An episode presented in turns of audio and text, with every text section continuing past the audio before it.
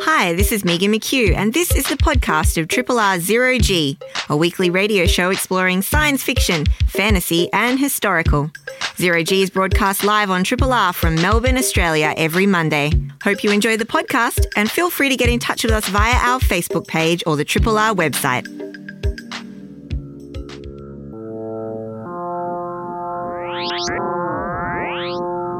Zero G.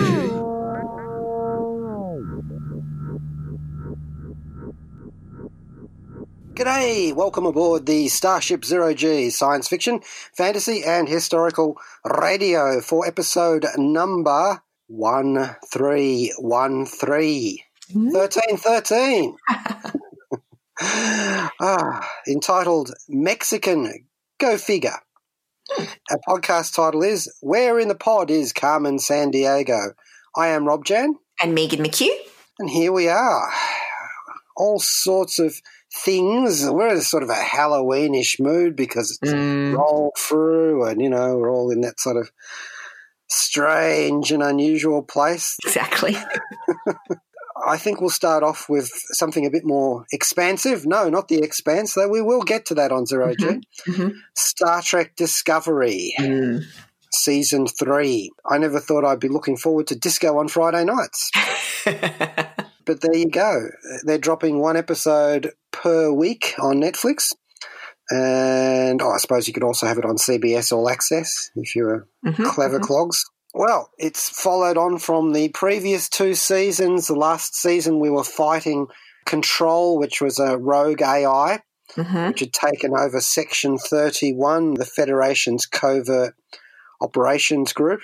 They're spies, basically Mhm, mhm. that was all sort of disposed of. But in order to isolate the Discovery's unique technology and the data that they had collected about control, they decided that they needed to fly into the far future. Mhm. Like 900 years they ended up going. Wow. Uh, Michael Burnham also went there in that Red Angel uh, power armor that she has. It allows her to time travel. She sort of led the way. Mhm. But timey-wimey things being what they are, they got separated in space and time. Oh. Yeah, so season three starts out with Burnham lost God knows where in the universe or when, and with the discovery nowhere in sight. Oh And gosh. so the opening episode of, of this season basically has poor old Sonequa Martin Green once again having to display great emotions. Mhm. Now, I've heard some criticism of the fact that she cries a lot and she's very emotive, but she grew up on Vulcan. And then she learned what a crock all of that Vulcan emotional control was.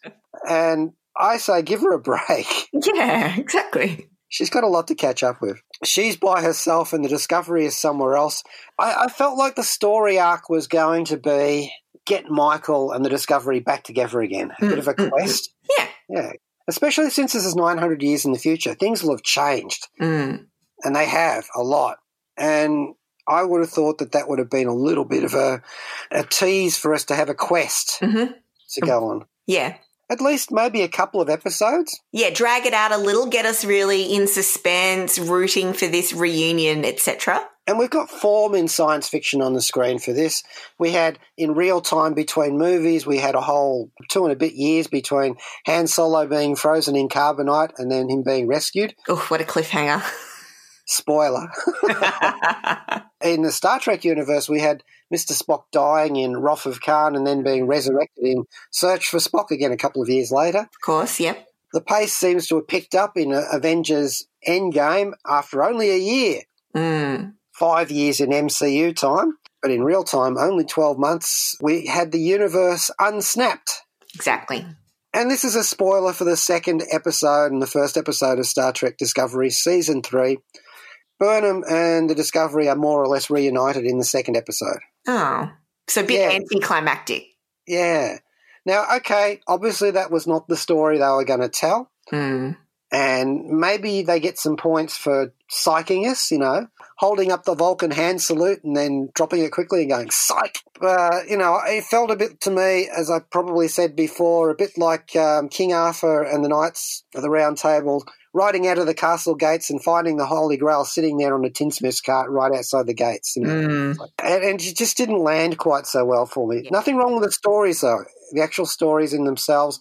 In the first two episodes, they go into at least four definite tropes about Starfleet Okay. and the Federation. It's actually quite heartrending. You know, they actually give you give you the feels because the Federation is no longer really existent 900 years in the future. Oh wow. There's a reason for that. And once again, I'm probably putting myself out on a limb here and saying, I hope they leave a bit of mystery for that for a few more episodes. but I fear that they might be sort of doing a bit of Teflon trek here, non stick, no consequences really, and they don't mm-hmm. last.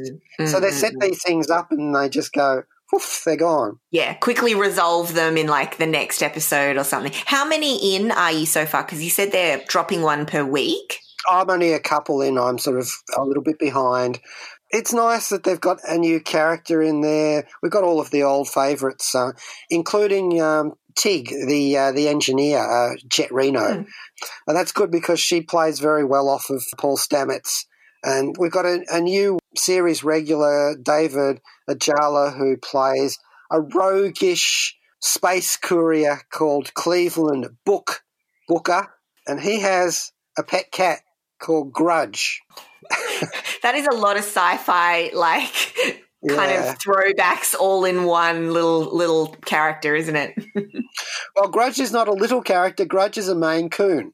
ah, so before you can say Flerken, I'm wondering if Grudge is going to have some special thing about her. Mhm, Yeah. mhm. It is a her because book calls her a queen. Maybe she actually is a queen. In the Star Trek universe, she could be any number of felinoid aliens, really, in, in, in sort of uh, kittenhood or something. She could be like a, a Caitian or a Kzinti, uh, which is borrowed from Larry Niven's science fiction, of course.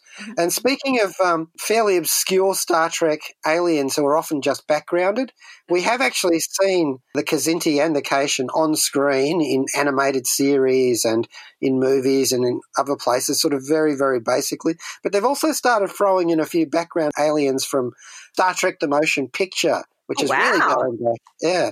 And Deep Space Nine, there was a character known as uh, Morn. His uh, type of alien appears in Discovery. It looks great.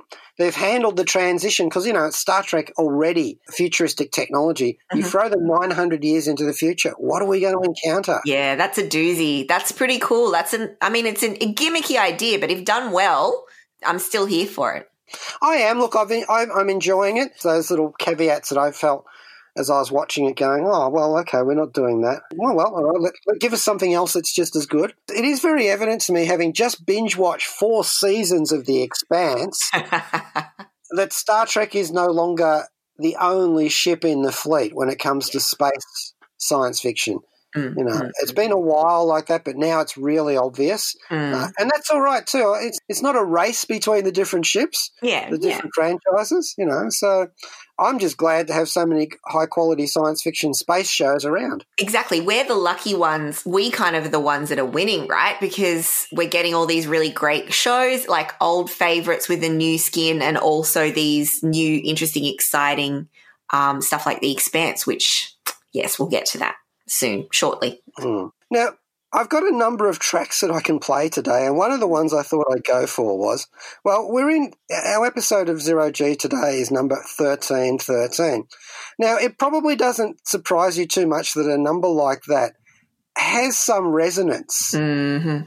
Well, you know, I mean, you've just got in 13, 13 the year, that is, uh, Wang Zhen, a Chinese agronomist back in the day. He was one of the inventors, there were several, of wooden based movable type printing. Oh, So, quite an important person back then. And he wrote this really big book about um, agriculture and technology at the time. It was quite important in the 13th and early 14th century. Okay, 1313, that's the realistic part of it. There's a, an unproduced Boba Fett centric video game called Star Wars 1313 that was uh, unproduced in the second decade of the 21st century. Hmm and it was cancelled when Disney shut down LucasArts after they uh, purchased the Star Wars franchise. hmm And speaking of games, the Dungeons and Dragons series also has a, a series of books, the 1313 books. Oh. So it's a whole bunch of things to do with that. Then there's a, an instrumental progressive Belgian band called Univers Zero, and their first album was called 1313. We could even go so far as to the 1313 movie franchise, which takes its title, the 1313 number, from the address of a Southern California mansion, which is the linking factor behind a number of cheesy beefcake movies. Well, the, the other factor being that they also have some kind of genre element waved over them about as airily as the shirts that the buff blokes in the cast are not wearing. so, so they've got some crazy titles in there 1313, Frankenqueen, Billy the Kid, UFO Invasion, Hercules Unbound. You know, Wow. you know where we're going with this. They Yeah. have Lou Ferrigno in there, who used to play the Incredible Hulk. Oh, wow. The, the Bill Bixby uh, television series. All right, so I'm not going to do go anywhere there. Instead, I'm going to go for a fairly Halloweeny sort of song. Mhm. Beware the Moon. And it's from the B movie Monsters Mhm. from an album called, you guessed it, 1313. Hi, this is Matthew Reilly, creator of the Scarecrow and Jack West Jr. series. Welcome aboard the Zero G Heli Carrier on 3 Triple R FM. Semper Sci Fi. Yeah. that often repeated mantra in there uh, from the song oh, Beware the Moon, the Mm. movie Monsters. 1313 was the album, riffing off the fact that today's Zero G is episode number 13. Mm. 13. Double Trouble. Yeah, if there's anybody who's less superstitious than the Zero G crew, I would not want to meet them. Actually, I would want to meet them. It's kind of cool for like Halloween time, thirteen thirteen. You know, it's all it's all intermixing in a spooky cauldron full of delight. Hmm. Yeah, all munged together. A potpourri. Mm. Now, that little poem that was in the um, the lyrics there, which they oft repeated, comes from The Wolfman from 1941, the Mhm, mhm. Claude Rains movie. Curt Siodmak was the writer. He actually invented that little doggerel bit there. doggerel.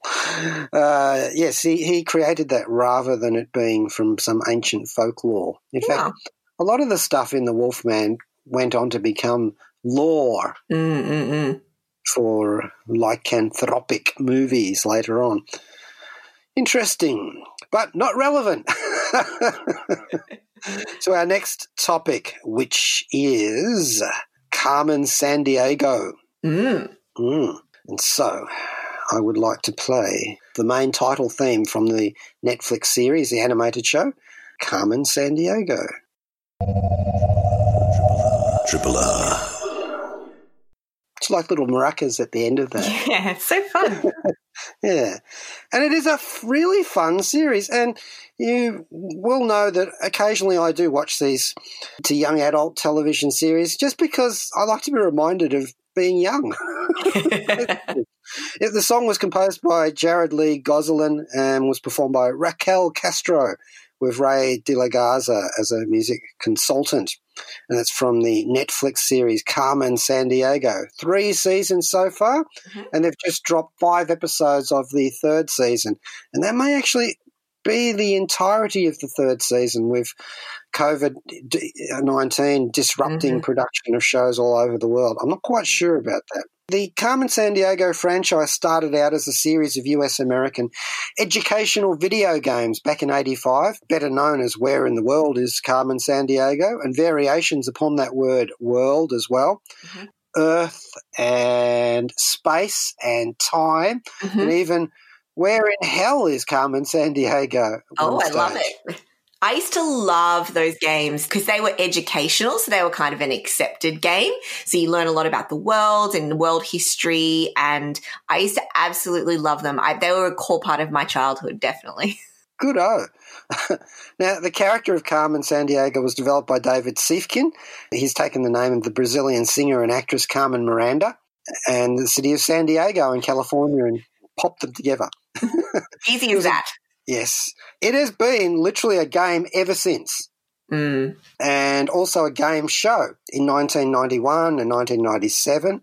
They have a Carmen Sandiego Day in the US at schools because it ties in with the whole educational Edu- yep. theme. hmm hmm There was a, a live theatrical edutainment program in planetariums, which has been shopped around the world. There's been concerts and musicals and all sorts of things. And a very, very popular animated television series from 1994 to 1997. And this had uh, Carmen Sandiego voiced by Rita Moreno.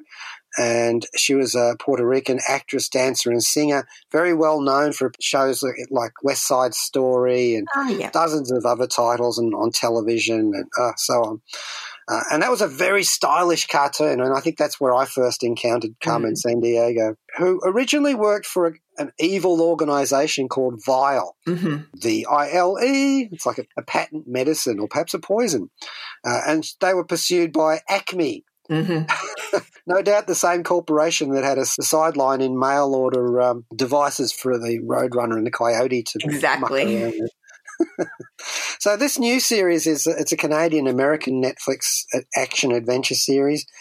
Two seasons, which I've watched, and I've just finished watching the third season, all five episodes, and it's just a charming show. Gina Rodriguez voices I'm in San Diego. We know her from a series called Jane the Virgin and also for Law and Order, and she had a role in Deepwater Horizon Mm. and Annihilation. She Yeah. And she has appeared on Brooklyn Nine-Nine. And not surprisingly, she's done a lot of voice acting work. She played Velma Dinkley in um, Scoob. Oh. So it kind of makes sense. Now, for people who have giving voice in this show include Finn Wolfhard. Yes, old fave. He appeared in Stranger Things, of course, as Mike, and uh, also a similar role. You could say he was in It as well as Richie Tozier. Those are probably his two top roles. He was in the adaptation of The Goldfinch and a few other bits and bobs. He's kind of very big on the money right now. Uh, kind of one of the up and coming young teen actors, from what I believe. He's even voiced Pugsley Addams in the uh, Addams Family movie in 2019, the the animated one. Oh, cool. Uh, we've also got Paul Nakauchi, uh, American Asian actor known for voicing Hanzo Shimada in Overwatch in 2016. And he plays the character of Shadow San in the Carmen Sandiego series. Now, we've seen him a lot in um, Star Trek Deep Space Nine. Homecoming. He's done a lot of um, voice work, of course. So there'll be there are games into his uh, bow, and Mhm, mhm. also both DC and Marvel Animated. television mm, series. Yeah, yeah. So played Wong in Doctor Strange: The Sorcerer Supreme animated movie. Oh, cool. So you know, typecast as yeah. often it's the case. Anyway, they're all great. It all works.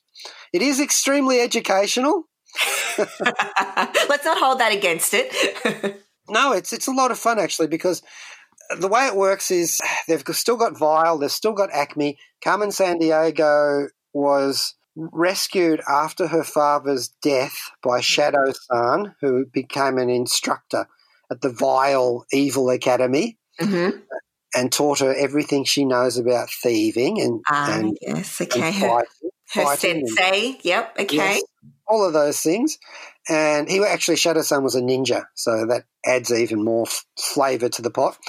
And all of this leads to her eventually rejecting Vile. hmm hmm And this actually happened, I think, in some of the original games. She became this sort of anti hero. Yeah. Right. And now in this new series, she basically stops Vile from getting away with stealing things Right. uh, around the world. She travels more than any James Bond. and she's basically a shadowy character, which is difficult to describe when you're actually wearing bright red. the her iconic, signature. Yeah. yeah, yeah, the big hat, the Mhm. the big coat, her hang glider, which is built into the coat, Of course. her grappling hook that comes out of her sleeve, her car, her helicopter, even her headquarters. They're all painted you know, you know, the red thief sort of thing. So Acme is actually still hunting her for a portion of the Carmen Sandiego series, mistakenly thinking she's stealing instead of preventing things being stolen. Sometimes she's even taking them back. So, you know, that causes complications. She's also running afoul of a couple of people from the uh, Interpol organisation. right. Mm-hmm. Uh, you know, international thief, what can I say? um, these episodes, we build up in this big search for Carmen's past. hmm One of the things I love about this show is they keep going to places and to events that actually appeal to me as a costumer. Oh, okay. Such as? Uh, Well, the third season is uh, a lot of it's Halloween based. Ah, yep. Vile crew are setting up masked based crimes. Um, hmm They go to Venice, they go to Rio. Yeah, it's very clever. there. Yeah. There's also a weird sort of Australian connection and Antipodean connection. In one of the episodes in this whole series, they do go to Australia. hmm One of the characters is based in Australia. There's also a, one of the Vile crew called the Eel. His first name is Neil, and it's Neil the Eel. and he's actually a New Zealander, but constantly being mistaken for an Australian. That old chestnut.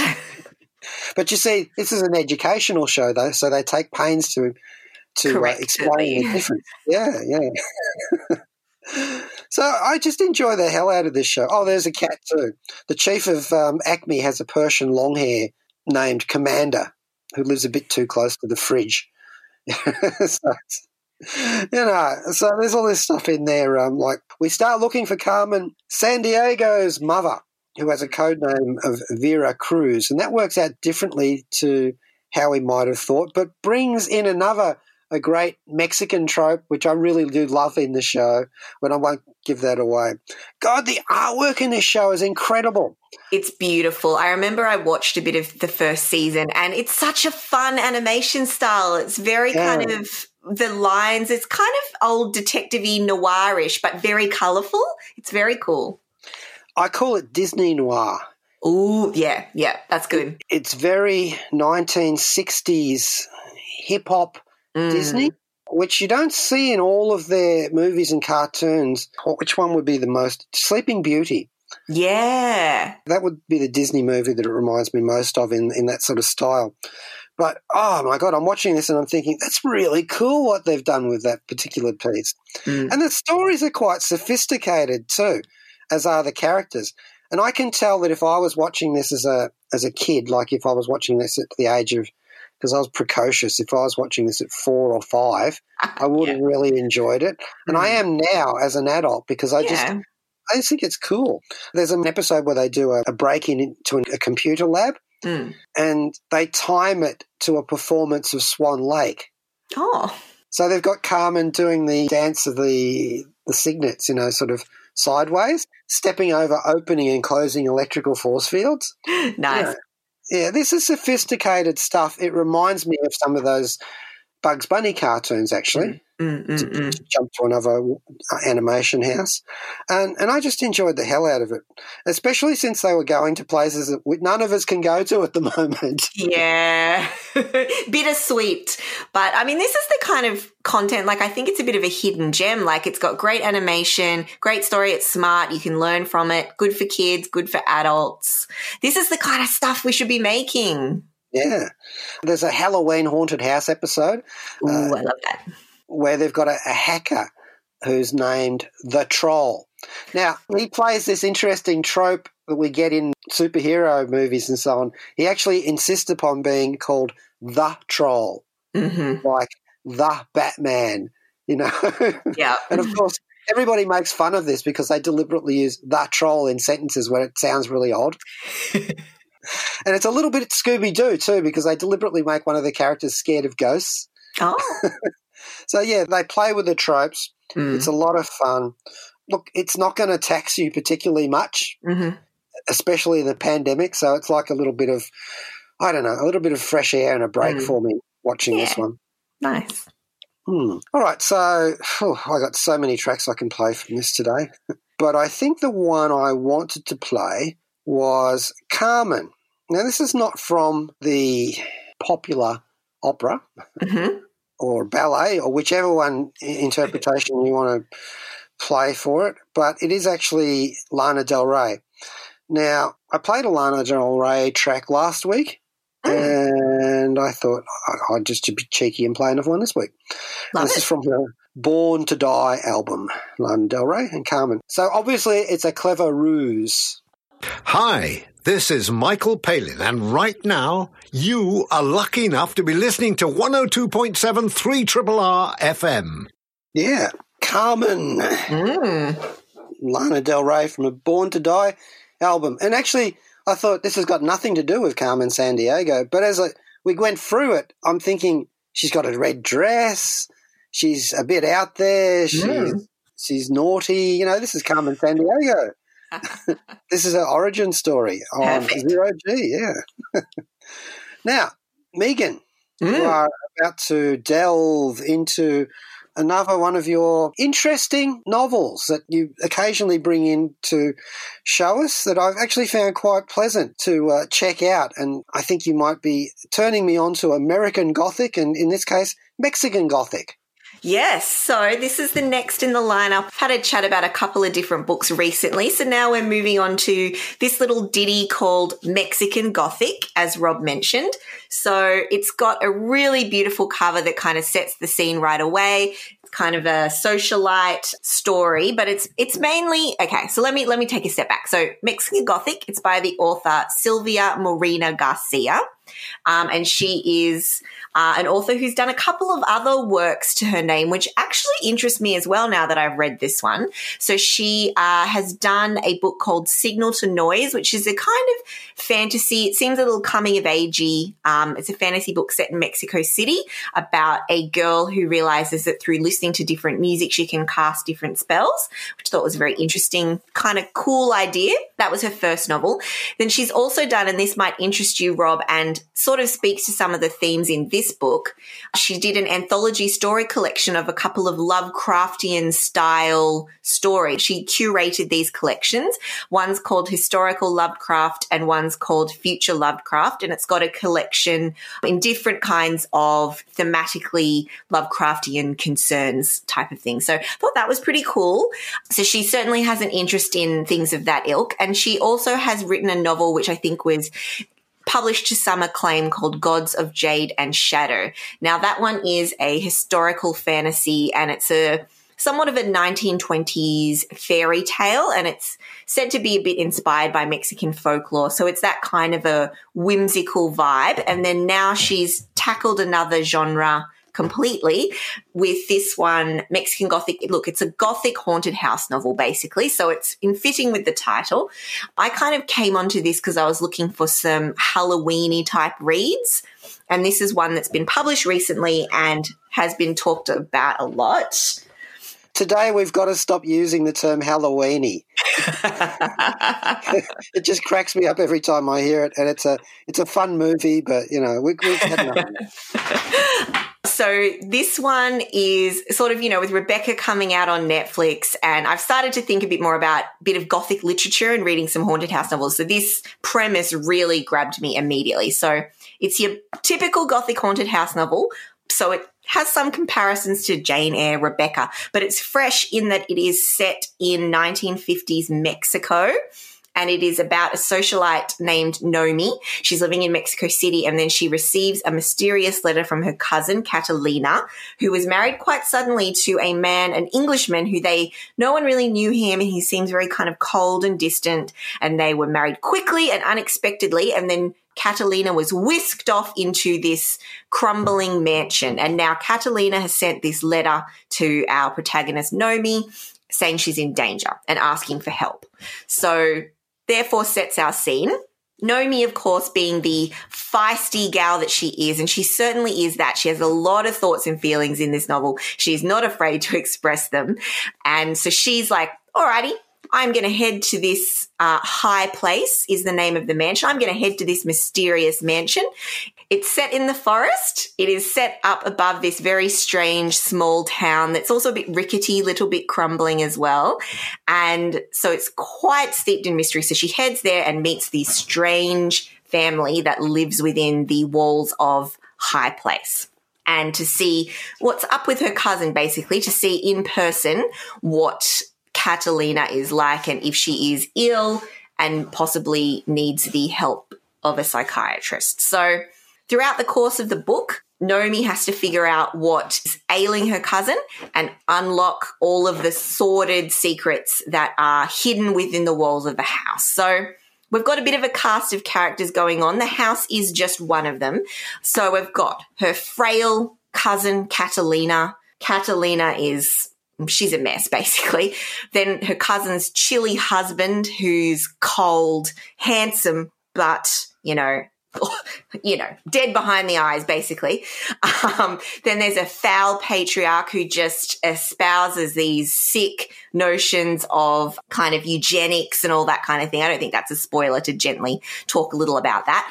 There's a harsh aunt, of course, who just rules the house with an iron thumb. And then, of course, a sweet, pale younger son who just seems to be the faint shadow of, you know, the humanity that's kind of left in this family. So None of this is wildly original, but it's kind of cool to see it laid out in a bit of a different format. Yeah, so what do we come across in the course of the book? There is definitely some Lovecraftian themes, talks a bit about ancestry. There's a very strong nature element. I don't want to ruin anything, obviously, because I think it's best to go into it not knowing much. So there's a little naturalist element there, folklore element, and the imagery in it actually reminded me a little of the movie Annihilation, some snippets. Ah, okay. So just some of the naturey type stuff, a couple of scenes in particular. And then also, of course, the movie Crimson Peak, which I thought I was going to say that. Mm, mm. Del, Del Toro's Crimson Peak. This sounds along those lines. Absolutely. I think she has definitely she wants to take that kind of approach to the gothic novel that Crimson Peak took. There's a bit of overlap there. And, it, you know, sometimes they go to these old creaky mansions and you're like, oh, that could be a bit cozy, you know, candlelight wonder. Whereas in, in Crimson Peak and this novel, you're like, get me as far away from this mansion as humanly possible. This sounds like a horrible place filled with horrible people. Some of the vibes, and like I said before, it, it does pull some comparisons to things like Rebecca, Jane Eyre, you know, our templates for the Gothic novel. But I thought it was kind of cool that she tackled this genre. And what I found most interesting is it's sort of the little town that is in the novel is based on a real town, which had a English settlement there and a mining community and just kind of that history. I didn't really know that that was, I don't really know anything much about that. So I thought that was very interesting uh, that a lot of what's in the novel is based on a real idea. I won't say much more than that. The pace was a bit slow to build and then it gets very things get freaky towards the end of the book. But i think that's par for the course sometimes. Like you really want to get seeped in the atmosphere and it does do that well. I will say that Moreno Garcia she does build a really great atmosphere, which is a must for this type of book. Lots of rich imagery and you do get a pretty solid sense of Nomi, our main character, as well. I think that I'd question maybe some of the accuracies of the time period. Like I said, it is set in 1950s, but that didn't bother me. Like, we're not here for, it's not a documentary. I was kind of okay that maybe some of the, her language or maybe the way things went are a fictionalized version of that time period. I think that's fine. And yeah, it's kind of a period thriller and then quickly turns into there's some horrific stuff towards the end that you'll you'll get to quickly because it is a very quick read.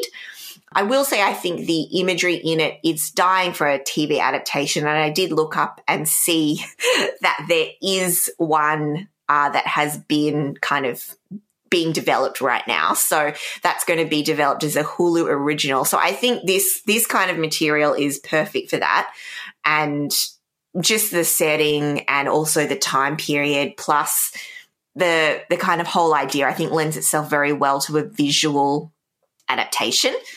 But overall, I would say I was a little disappointed. I was expecting a little more. I think there's better gothic novels out there, but that being said, I think for what it was doing, it was really interesting. It was a very fast, engaging read. I think that some of the ideas were original pretty pretty original, but I don't think it was anything wildly special. I think it has been quite it's uh, very talked about right now. I think they're like me. I think everyone's in the mood for a fun gothic novel, and it, it is that for sure.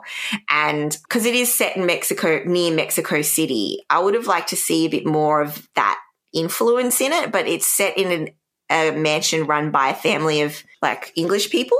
So it kind of very quickly becomes an English gothic novel, which that's okay. I think there's still some historical stuff that was quite interesting, like the juxtaposition between that and the small town that's set beneath the high place, which is the house, which is obviously of um, people local to that area. So there's a lot there's a lot happening, but then also in some stretches of the book not much. But like I said, the ending, yeah, there's there's some stuff that happens. I'd be intrigued as to what other people think about that. I haven't read any kind of spoilery reviews or anything, so I wonder how people took the ending. I liked it. I was ready for some action. by the time that rolled around. So, mm. well, they can't all be set in the, the sprawling mansion of a, a retired masked Mexican wrestler. You know, yeah. it's, it's got to have some normality to it. That's it. I actually think it's a pretty decent hybrid. I can see why she maybe mixed it that way. So, mm. what's the book title again? Ah, so this one is called Mexican Gothic. It is by Silvia Moreno Garcia. And I will watch whatever series they produce that's based on the novel for sure.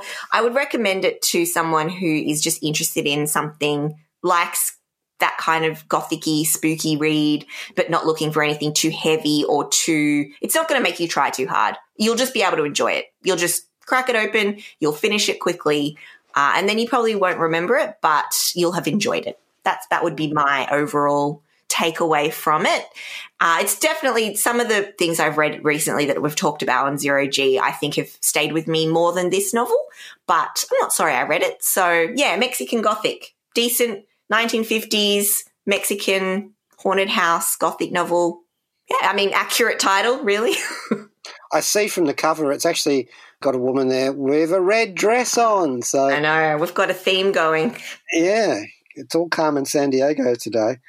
Uh, it sounds like it's not too many steps removed from Lovecraft country. Mm-mm. Well, the Del Toro Crimson Peak, that was a fairly standard genre gothic horror. So you got the isolated mansion, you've got the the new bride, you've got mm-hmm. the the horror element in, in Crimson Peak's case, it's uh, ghosts. I've seen one where they went off into the big mansion in the South American jungle. I think it was Brazil. And it's a movie called The Naked Jungle from 1954. Oh. And it stars Charlton Heston and Eleanor Parker. If you've not seen it, find it somewhere. Mm. Because it's an amazing, oh, we're going off into the isolated bush, you know, the piano, anything like that, mm. any of those ones, uh, yeah. as you were saying, Jane Eyre or Rebecca and so on. But it takes a sudden turn away from that. Yeah and I'll say no more if you've not seen it, but it's a, it's a great little movie. It's a bit corny in places, but it's directed by Byron Haskin, produced by George Pal. So you've got those great War of the Worlds sort of technicians oh, working on it. Hmm. It's based on a short story called Leiningen versus the Ants by Carl Stephenson from 1937, and that's a pretty good story too. Mm. And I've just given away the. Uh, the, the plot twist there. But yeah, anyway, it's it's such an interesting genre. I'm surprised that people can still keep ringing changes upon it. Yeah, I, I, think as well, there's been a little revival too because there's been that Netflix adaptation, The Haunting of Hill House, and they've just done another one, The Haunting of Bly Manor. I'd be interested to check those out actually. Now I'm in a haunted type of mood. And I was actually thinking of reading Shirley Jackson's The Haunting of Hill House. Have you read that? I always get this confused with Richard Matheson's ah. Hell House book. Right, right, is, right. Which is also a great mansion, supernatural. That's it. I feel like I want to maybe, yeah, put a few more of these under the belt. So I might read that Haunting of Hill House one, might check out that adaptation. Yeah, I, I don't know. It's gothic novel season in my mind, even though it's getting into summer. But look. And speaking of under the belt, I have been reading uh, nothing to do with gothic horror, although there are some pretty horrific elements in it. James S. A. Corey, which is a pen name for two separate authors, the first book in their Expanse series, which is called Leviathan Wakes. Now, we're going to get to this in a future Zero G because I think the television show The Expanse is one of the finest space opera series I've ever seen. Uh, and I wanted to see what sort of an adaptation it was from the book. And it's pretty much straight down the line. And where they have made changes, they've made intelligent changes that actually make it better. You know, so What? I'm really That's no, no. yeah, no, I'm- I'm impressed by that. You know, occasionally you do see that um, where you get a an idea that that sings even better on the screen than it did upon the Mm. page. You know, Yeah. and I've actually done it the wrong way around here. I've watched the series and now I've just read the book. I usually don't do that, and I don't know how I feel about having done that with this one. But we'll get to that at some later date anyway. Sometime when we've got a whole episode at least to devote to the expanse. So we can Mm. expand upon it a bit more. All right. So having some interesting times at the moment in the pandemic. I'm people's experiences vary the world Mm. over, even within our not so great nation. but you know, we're all getting through it with the help of our friends and our fiends in Zero G's case yes, indeed. and our, and our minions and, and everybody else in the wo- in our particular world. I know sometimes we've been we've been leaning into it on Zero G. It's like you know what? Let's just binge watch a whole zombie series. yeah. And it's actually surprising how often our zombie apocalypse prepping has come in handy. Oh, yeah. You know, toilet paper. Hey, or was was that for the mummy apocalypse? I get all the shuddering and, and shuffling and staggering ones confused. I know, very o- lots of overlap, lots of overlap. And things are really strange. Like, I normally pay no attention to um, football, Oh, And I- yeah. and I pay no attention to the grand final. So that very often, uh, weeks later, people go, "How about so and so's victory?" And I go, "Yeah, right." I am the opposite, but uh, that's where you and I differ.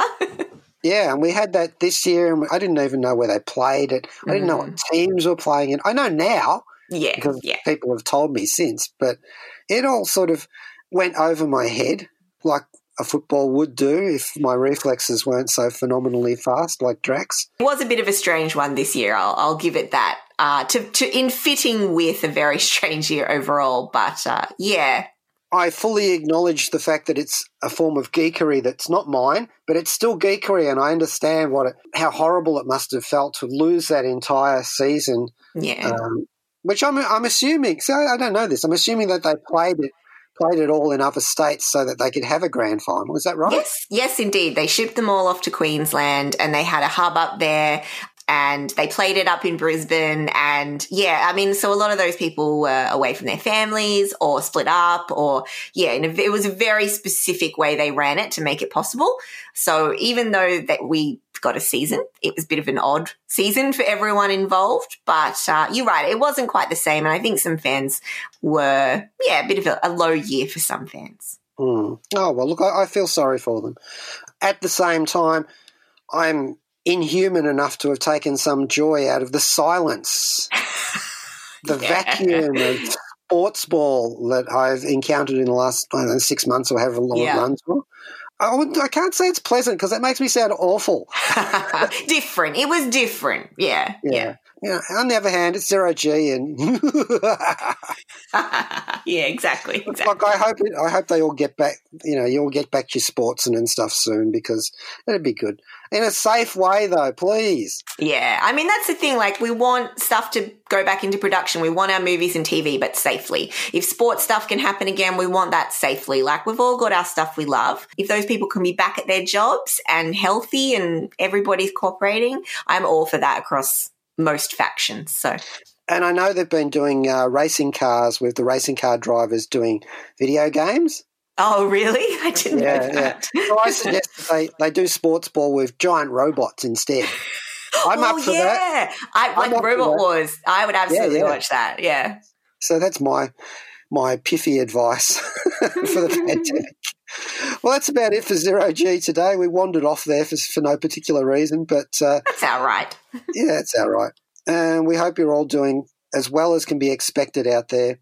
Uh, we'll go with a Bowie track here. Thinking about where in the world is Carmen Sandiego. Well, what about the man who sold the world, Mr. David Bowie? and in this case, we've got a cover, as we often do, by Miriam Ada. And this is from her, well, this is a single that she put out called The Man Who Sold the World, but it, it actually comes from her larger album of Bowie covers. All right, that's it for Zero G for today. Thank you, Megan. Thank you, Rob.